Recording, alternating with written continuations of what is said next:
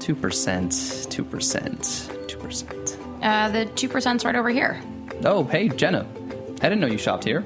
Uh, yeah, anything to support local food. Know what I mean? I definitely do. Though that's not the only thing you do in the name of Good Eats, obviously. Well, true. I also host Eating Matters every Wednesday at 5 p.m., where we talk about food policy and how it impacts all of us. Be sure to tune in. All right, gotta get the plug in there. I get it. Yep, I'm hashtag shameless. You know what else you can do to support the local food community, right? Well, yeah, make a donation to Heritage Radio Network, the world's pioneer food radio station. That's right. And I gotta call you out on the whole local thing. What do you mean? Well, the Farm Report, A Taste of the Past, Japan Eats, those are shows that take you around the country and the world. I'll give you that. So, how can listeners give their support? It's pretty easy. Just go to heritageradionetwork.org and click on the big red heart in the top right corner. It's pretty easy from there. Thanks. Today's program is brought to you by Korin, supplier of Japanese chef knives and restaurant supplies. For more information, visit korin.com. This is Chef Emily Peterson, host of Sharp and Hot. You're listening to Heritage Radio Network, broadcasting live from Bushwick, Brooklyn. If you like this program, visit heritageradionetwork.org for thousands more.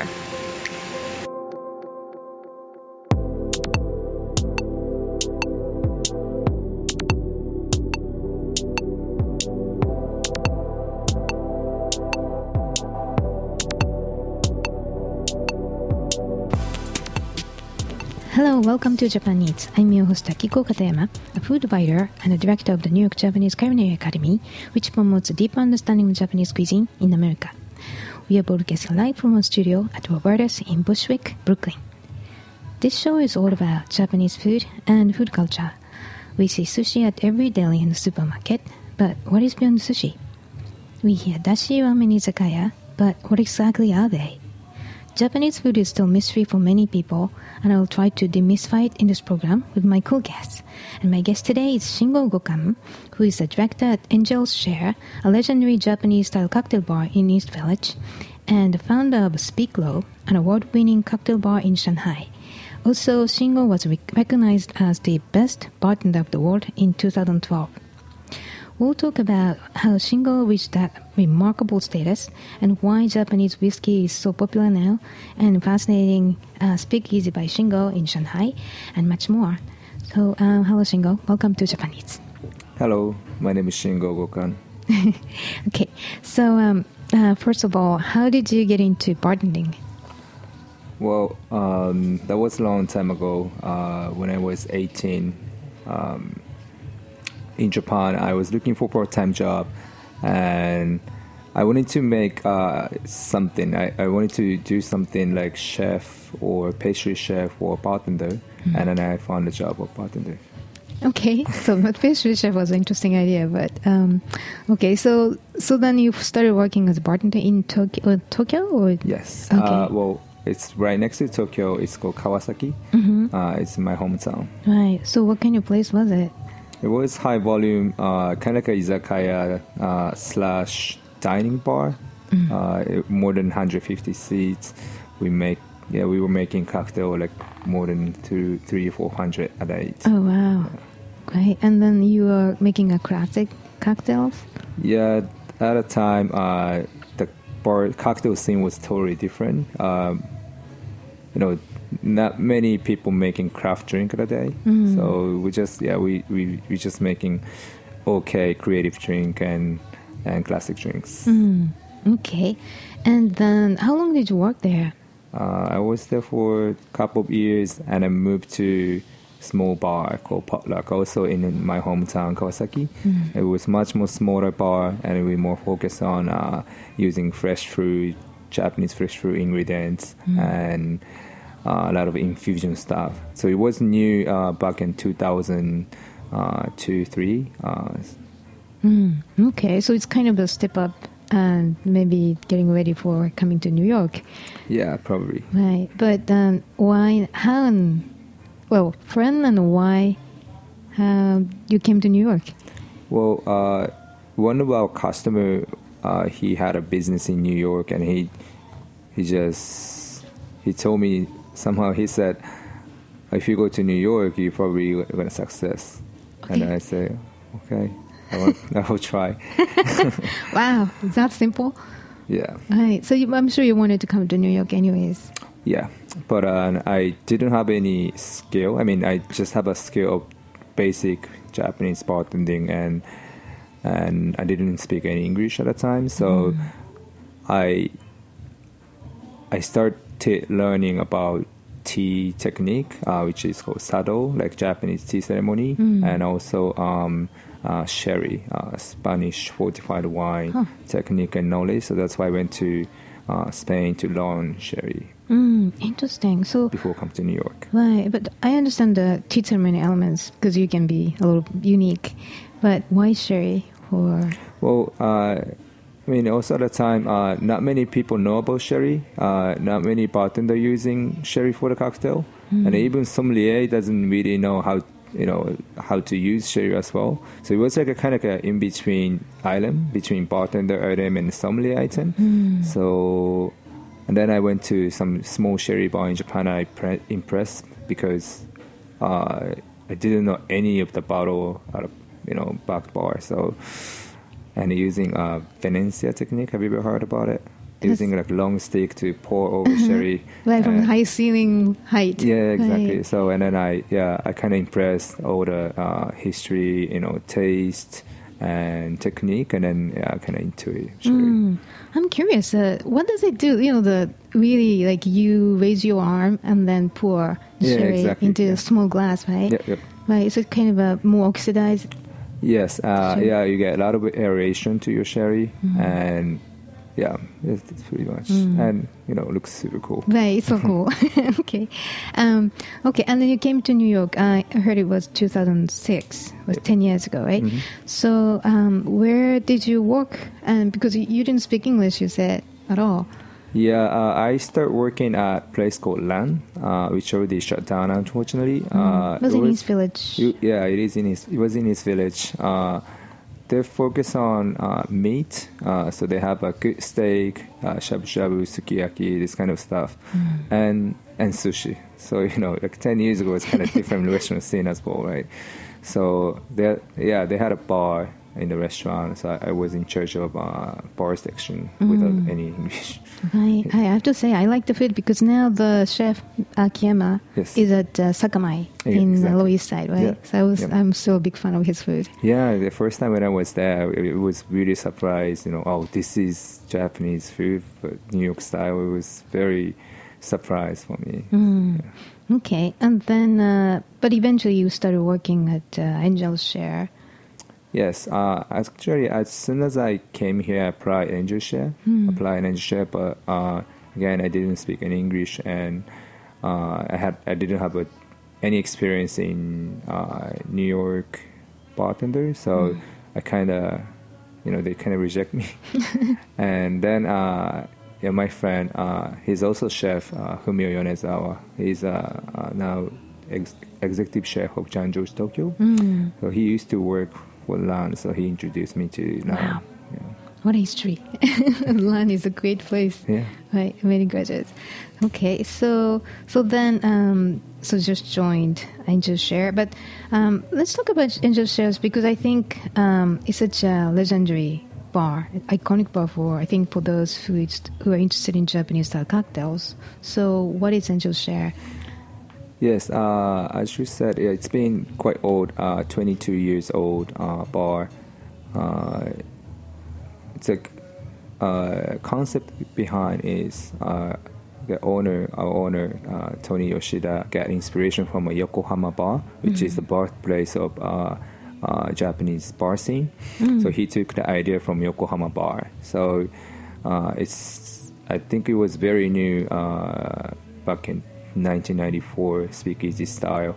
Uh, he built a uh, restaurant called Yokocho, uh, yakitori place and yakiniku place, and a bar in the same area. Right. So, it's in East Village. Uh, it's at the village Yokocho, yes, right in Stuyvesant Street. yes, Right.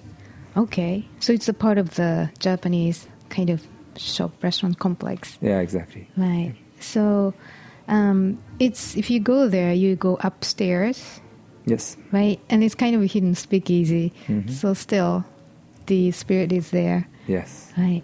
Okay. And uh, well, I was looking at uh, some uh, the background of uh, um, the Angel Share, and it was rated as the second best bar in America by GQ magazine in 2010, which is, you know, after those years, it's amazing they maintain uh, that kind of reputation.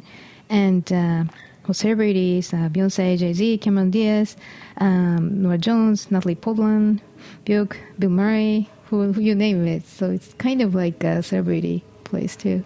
Well, uh, yes. Right. Okay. Um, so, what was the biggest challenge in working at uh, Angel's Share? um, again, they didn't have any experience uh, in US because the, the training is very different.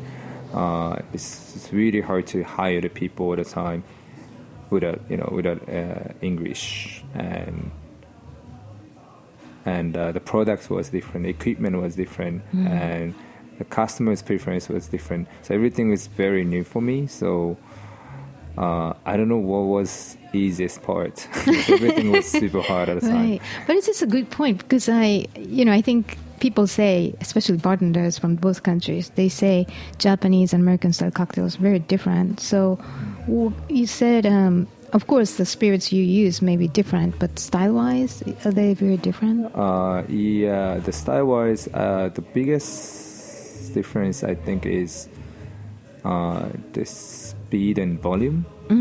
Because uh, here in New York, I mean here in US, uh, so many people drink order cocktail and and drink very quick.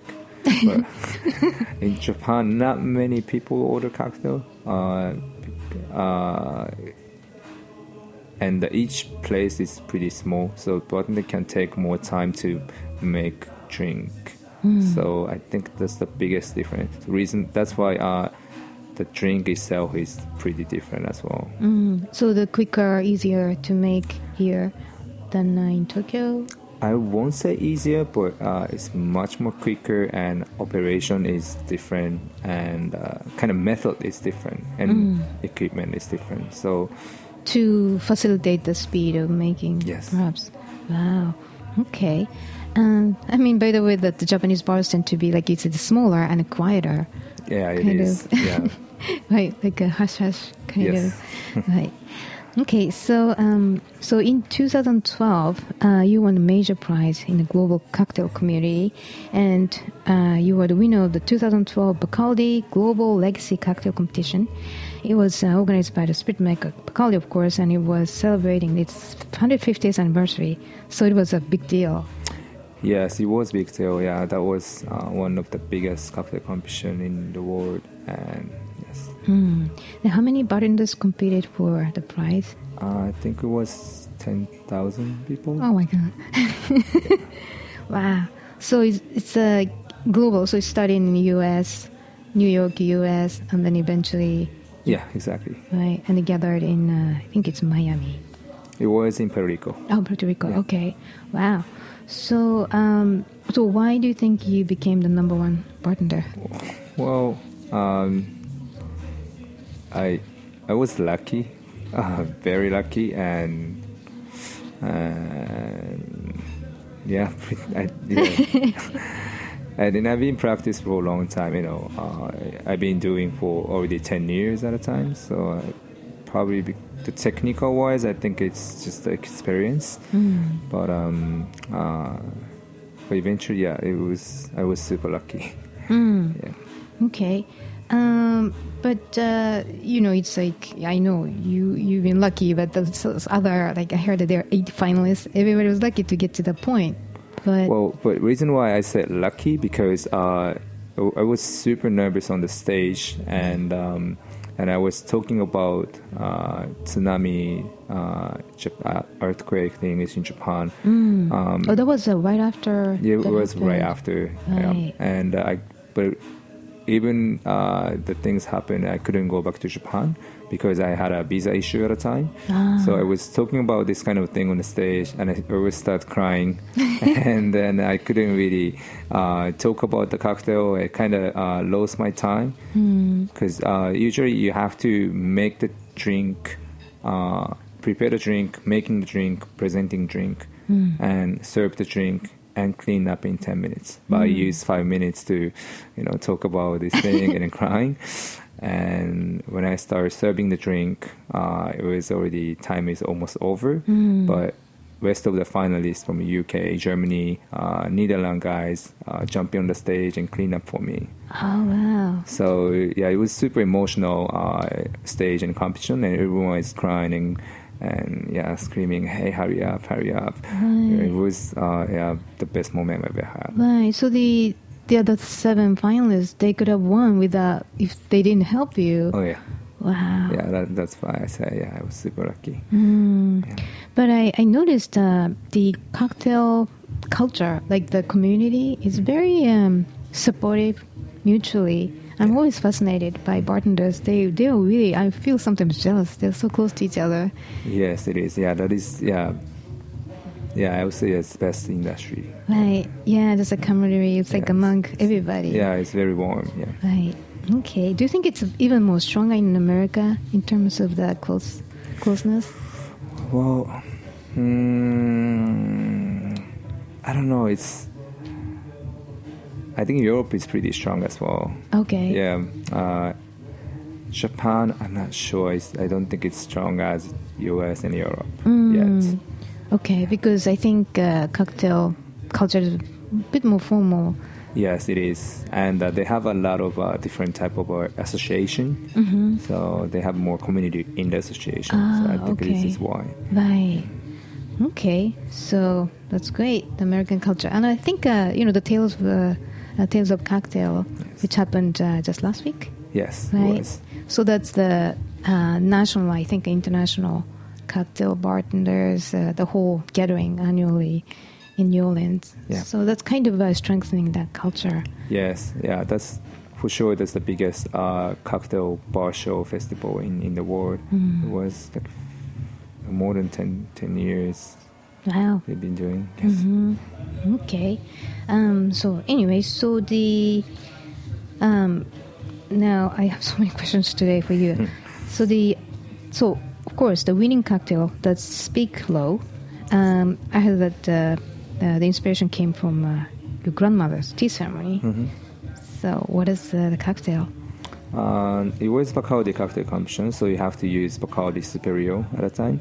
So using that as a base, and also using dark rum, uh, different type of Bacardi, and sherry, which is uh, also my uh, background, my specialty, Right. and tea, which is also I learned uh, before I come to New York. So I use Bacardi and two of my signature ingredients, and pretty much that's it. So super, pretty super simple uh, drink, and um, yeah, I wanted to make totally different drink because. Uh, uh, like daiquiri, pina colada, uh, Cuba Libre, this kind of legacy drink is always there. So I wanted to make something totally different from these uh, classic drinks. Right.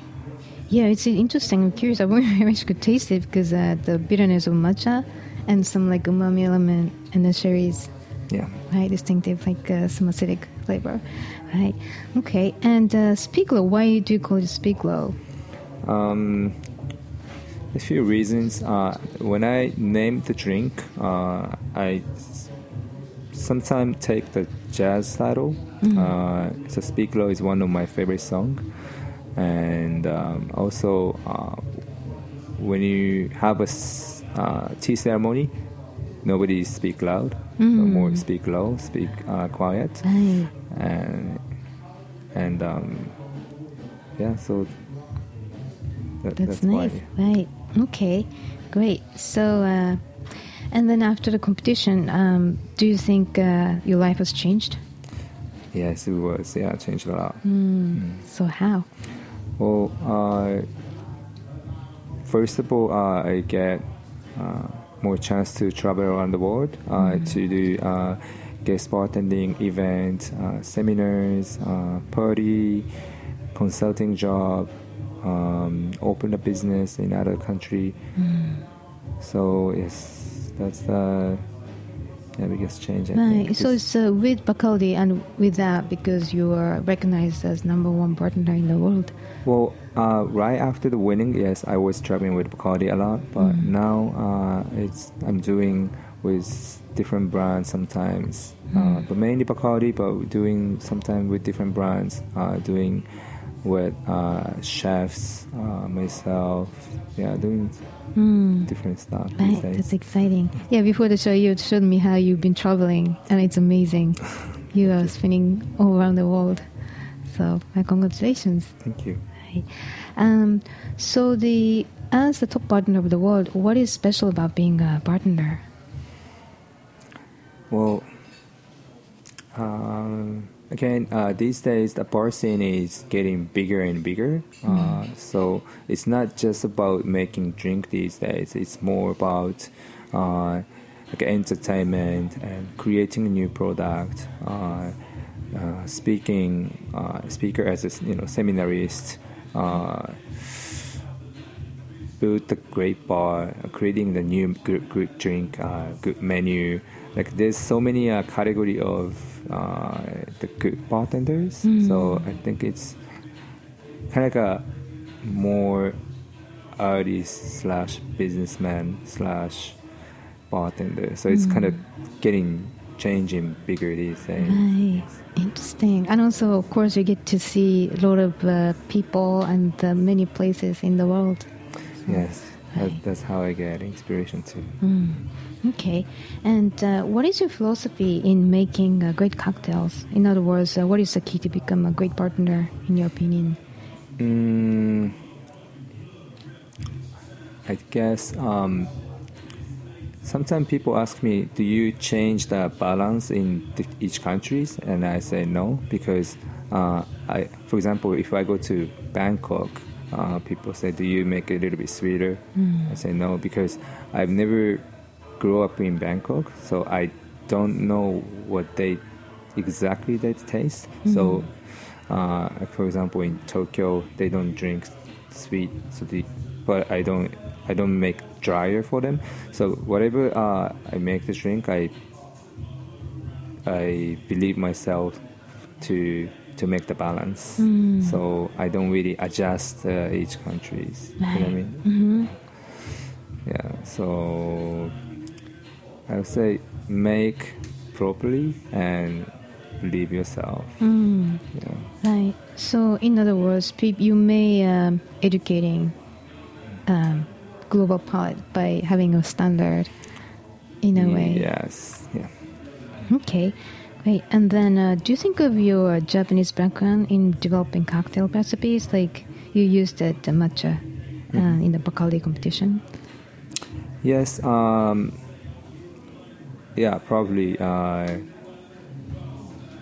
yeah. I grew up in Japan. I spent time here in New York and uh, outside of Japan these days. But yeah, I grew up in Japan. I and Japan has a, you know such a great herbs and fruits and a lot of ingredients. So my yeah the base of my bartending uh, career technique style is different. Um, yeah, Japanese. Japanese. Yeah. Okay, great.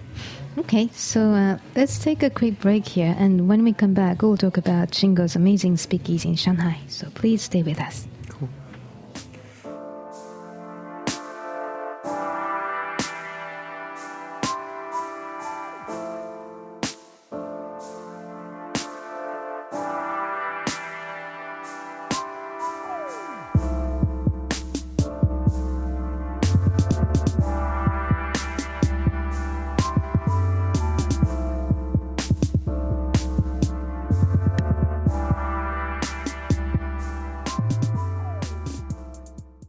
Today's program is brought to you by Korin, supplier of Japanese chef knives and restaurant supplies. Korin is proud of their Japanese culture and traditions, but they want you to know that their products are not just for Japanese restaurants. Their knives and tableware bring out the best qualities of food from every culture and fit into every restaurant, from French to Pan Asian to American, and that is why they're located in New York City, where people from every country in the world come to eat. Korin's unique store in Lower Manhattan is home to perhaps the most extensive collection of Japanese chef knives in the world, including Japan, plus the rarest natural sharpening stones and exquisitely designed tableware.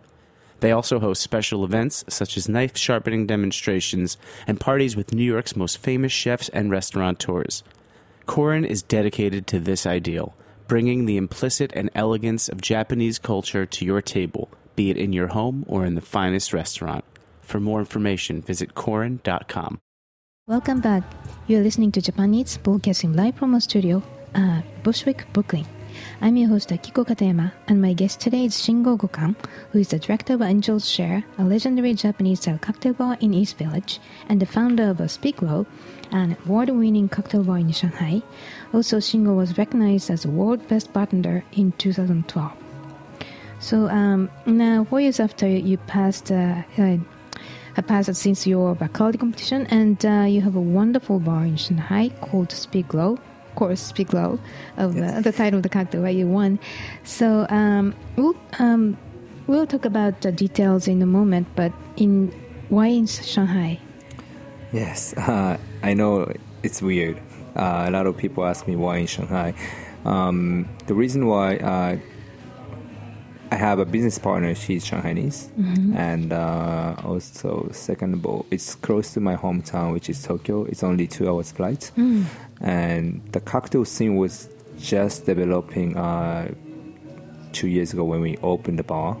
So uh, the bar scene is is bigger and bigger, and uh, as you know, economy is, was very good. I mean, still good, and a very international city. And when I was there first time, it I kind of feel that the first time when I come to New York, it's like a lot of energy and very international. Wow. Yeah. Okay. So, uh, what is the concept of uh, Speak Low? So uh, the main concept of Speak Low is uh, what if uh, prohibition era was happening in Shanghai 1920s. So it's like a 1920s of like old uh, Shanghai mixed with the American prohibition era. So the first floor there's a four level building, small building. the first wow. floor is um, uh, bar two shop. We're selling bar equipment, small bar, and when you slide the door of a cocktail bookshelf, you see the tunnel. Oh, wow. And go upstairs. There's casual bar, and another bar on another hidden bar on third floor, another hidden bar on fourth floor. So it's like a three times speakeasy. Right. Wow. So, wait, is it in the middle of uh, the Shanghai? Like I've never been there, but Yes, uh, it is kind of middle. Uh, I would say West Village okay. of New York. right. ish. Uh, it is pretty little bit. Yeah, it is center. Uh, a lot of uh, the young ki- people and great bar and cafe restaurant. So it's uh, relaxed but uh, slightly high end. Yeah, exactly. Right. Okay.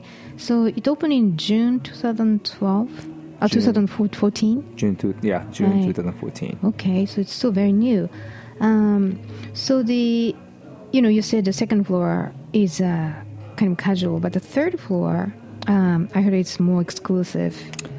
Yes, uh, kind of like a between uh, a little bit more uh, formal than Angel Share, and no standing drink and smaller 20 seats only, and um, yeah, and yeah, more a little bit more interesting drink. It takes more time and kind of like a Japanese style slash European style type of bar. Mm, like uh, I would say, like London. Yeah.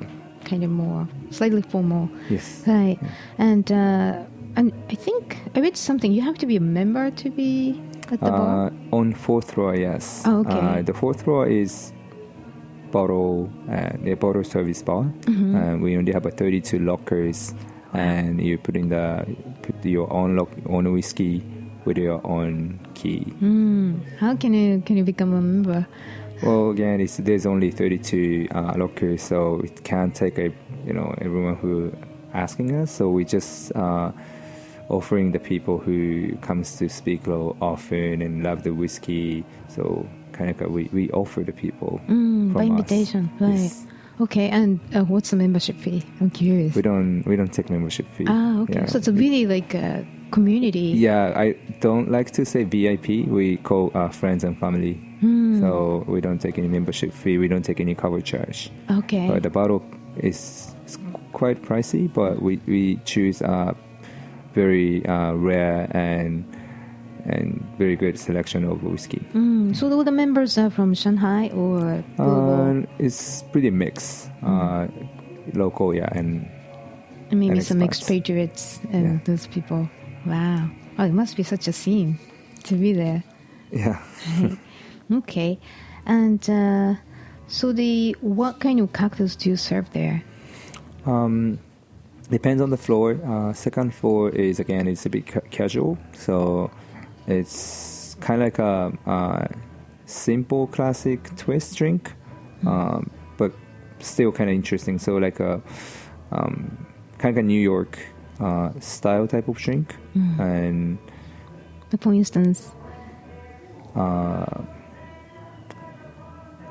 but summertime we mainly rum and uh, agave based uh, focus on, and wintertime uh, more whiskey focus. mm, Yeah. So it okay, depends on season. right. And then, uh, so you have like the more casual style, and then you have more formal. That's Mm. on the third floor. Yes. Right. Okay. Interesting. That. Why did you come up with that multi concept? Well, uh, we found a location, and I was thinking uh, how we can uh, bring people to upstairs because no elevator and walk up fourth floor, third floor is quite hard. So I was thinking how we can. Uh, how people can uh, feel comfortable to go to upstairs. So then I was thinking to uh, a little bit kind of make to to change the grade to go to upstairs, and people kind of feel happy to go to upstairs. Right. you be proud instead of getting yeah, tired. exactly. Right, that's so smart. Okay.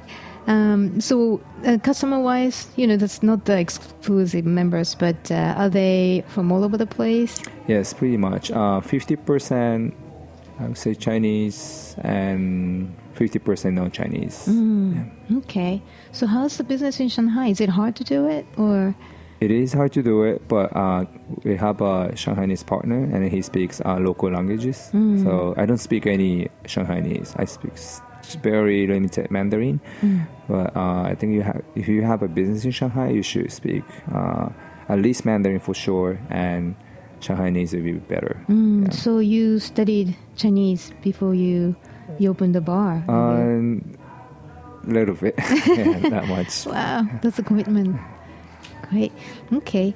And uh, so now I really, really want to talk about Japanese whiskeys because it's very popular now. And for instance, I hear that uh, all bartenders are fighting for a single malt whiskey called Yamazaki uh, from Suntory. Actually, and Suntory has been a sponsor, so that is not the promotion, but just purely, um, I hear the bartenders are fighting for it Yes.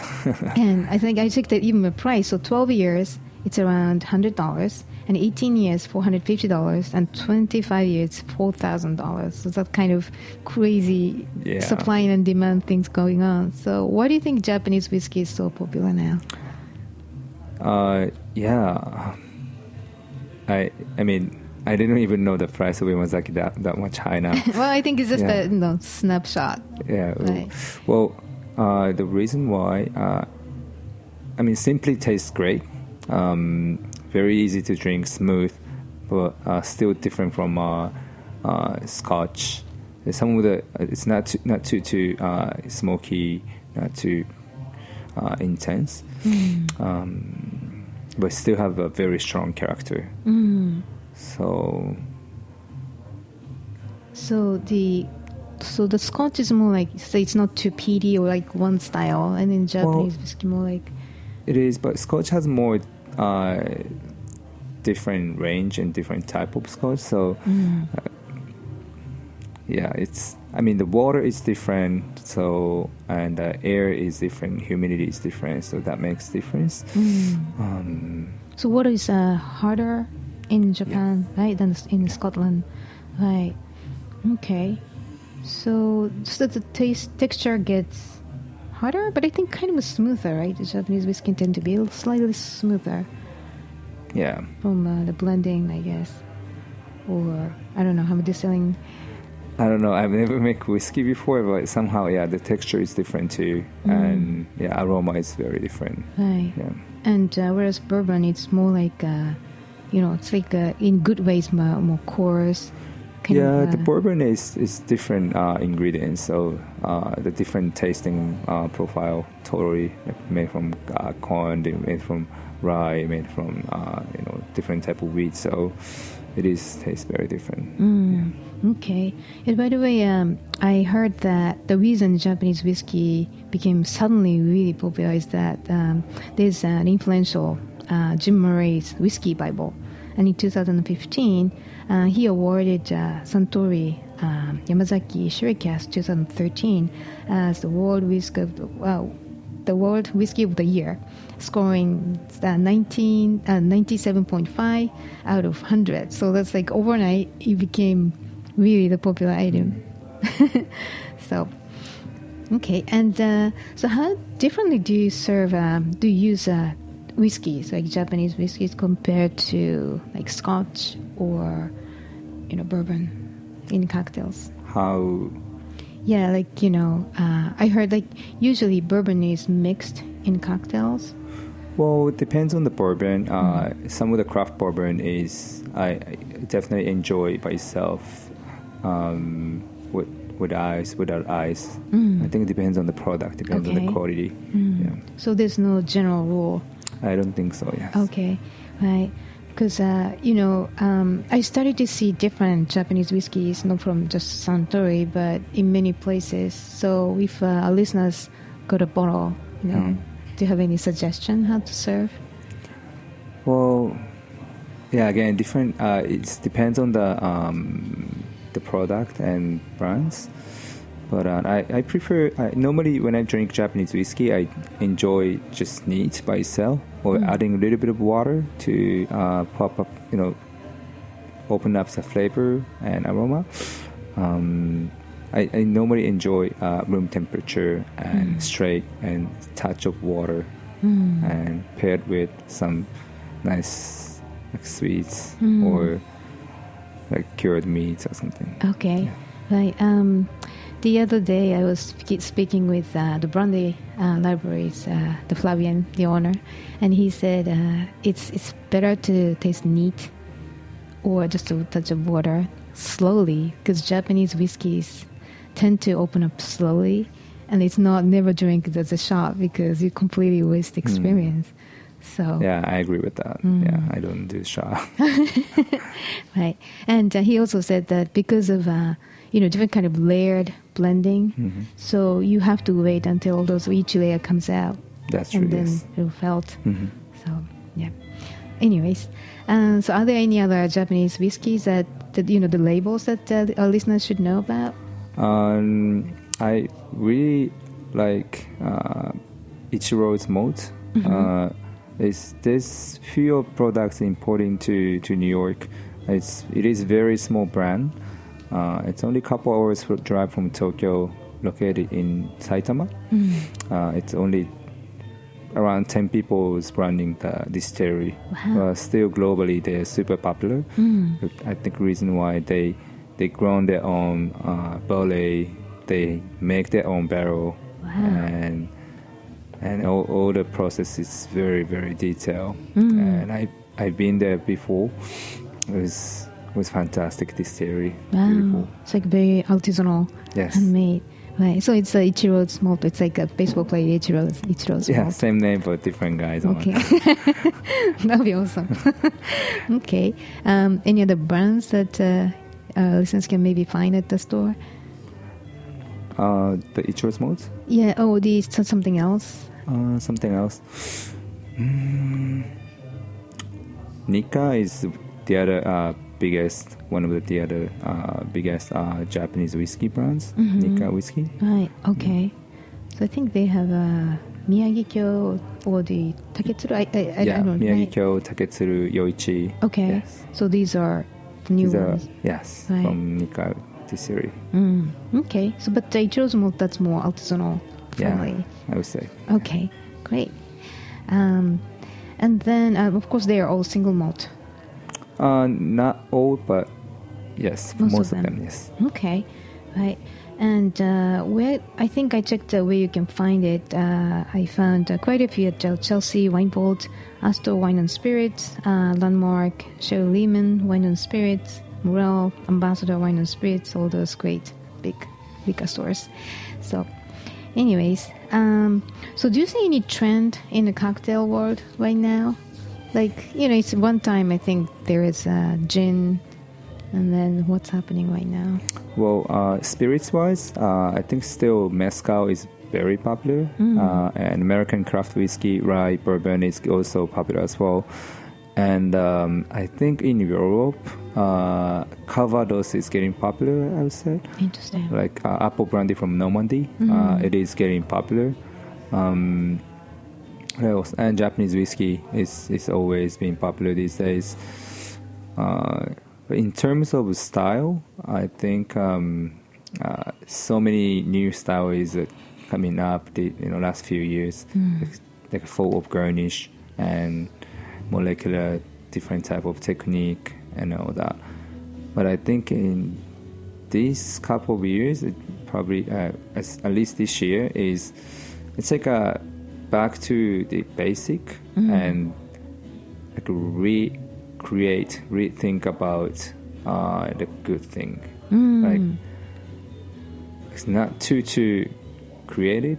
It's kind of like a try to make great drink instead of uh, doing a lot of experimental. Oh, okay. Yeah. So great and interesting. Yeah. Right. Okay. So go back to the classic. Yeah.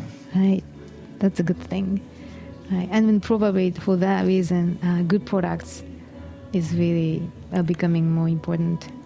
Well, yeah, good product, of course, and um, and detail. Yeah, like Right. how you make the juice, and you know, like like that lot of small detail. How what kind of ice you use, what kind of glass you use, and you know, using uh, like, like basic technique, but more like detail. Mm, sounds like a tea ceremony. Yes. Okay, and uh, so I'm just curious that you've been working in different cities now. So what's special by um, you know being working as a bartender in New York versus, say, Tokyo or Shanghai? Mm, I think New York. I think it's very important to make drink quickly because everyone doesn't have really time. so New York minute. Right. yeah, so you, the speed is very very important here, and also uh, there's so many of uh, uh, interesting ingredients, herbs, fruits is around. So um, the product is it's everywhere. So easy to make, create the new things and catch up new things.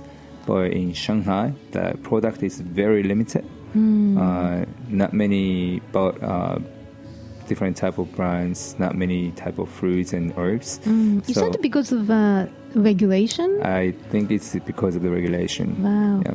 So it is hard to create the drink and then uh, hard to bring from New York style. Mm. But you know that kind of uh, situation make you more creative sometimes. You know what I mean? So that is uh, one of the difference.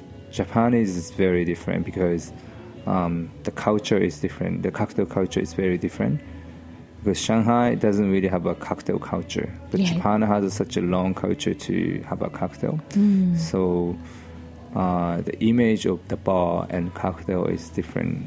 Right. Yeah. So uh, it's very interesting that you just jumped into the right moment in Shanghai, where the culture is being built. Yeah, I think so. Oh, right. Okay. And uh, now you have a career as bartender for 15 years. So what is your plan for the future? Well, uh, I'd love to open the bar in New York. Uh, Hmm. I was waiting day- for you to say that. I hope so. one day, and also uh, opening the bar in Tokyo too. Mm. Uh, and that's my hometown, so why not? Right. And then yeah, we'll see. Okay. so, do you have any plan timeline for your New York bar and Tokyo bar? Uh, in a couple of years, I hope. Okay. But it takes, you know, as you know, a long time here. A lot of regulation, a lot of rules, a lot of licenses. Right. So I, I hope in a couple of years. I hope so too. Yeah. Hopefully sooner even. And meanwhile, where can we uh, taste your cocktails in New York? Uh, I think it's Angel's Share. Okay. Yeah. So if we get lucky when you're not tra- traveling. Yes. Okay. All right. So um, thank you for joining us today. My Shingo. pleasure. Hi. And where can we find your information about, you know, like your plans, your Shanghai bar? Um, I don't know. Uh, So the Speak It's Slow. online. Uh, okay. Yeah. You just uh, the website. yeah. Uh, sp- about Speak Low, we have a Facebook page. We Okay. don't we don't have an official uh, website, but we have a Facebook page, Mhm. and uh, we have a lot of information online. So, Okay. Yes. Great. Yeah. All right. So, uh, listeners, if you have any questions or comments about the show, please contact us at heritageradionetwork.org and you can sign up for our newsletter to get fun updates and event information at the bottom of our homepage. Japan Eats is live at 3, 3 p.m. on Mondays and always available at heritageradionetwork.org, iTunes, and Stitcher podcasts. And uh, our engineer is David Tatashiore. And thank you for listening. I'll see you next week.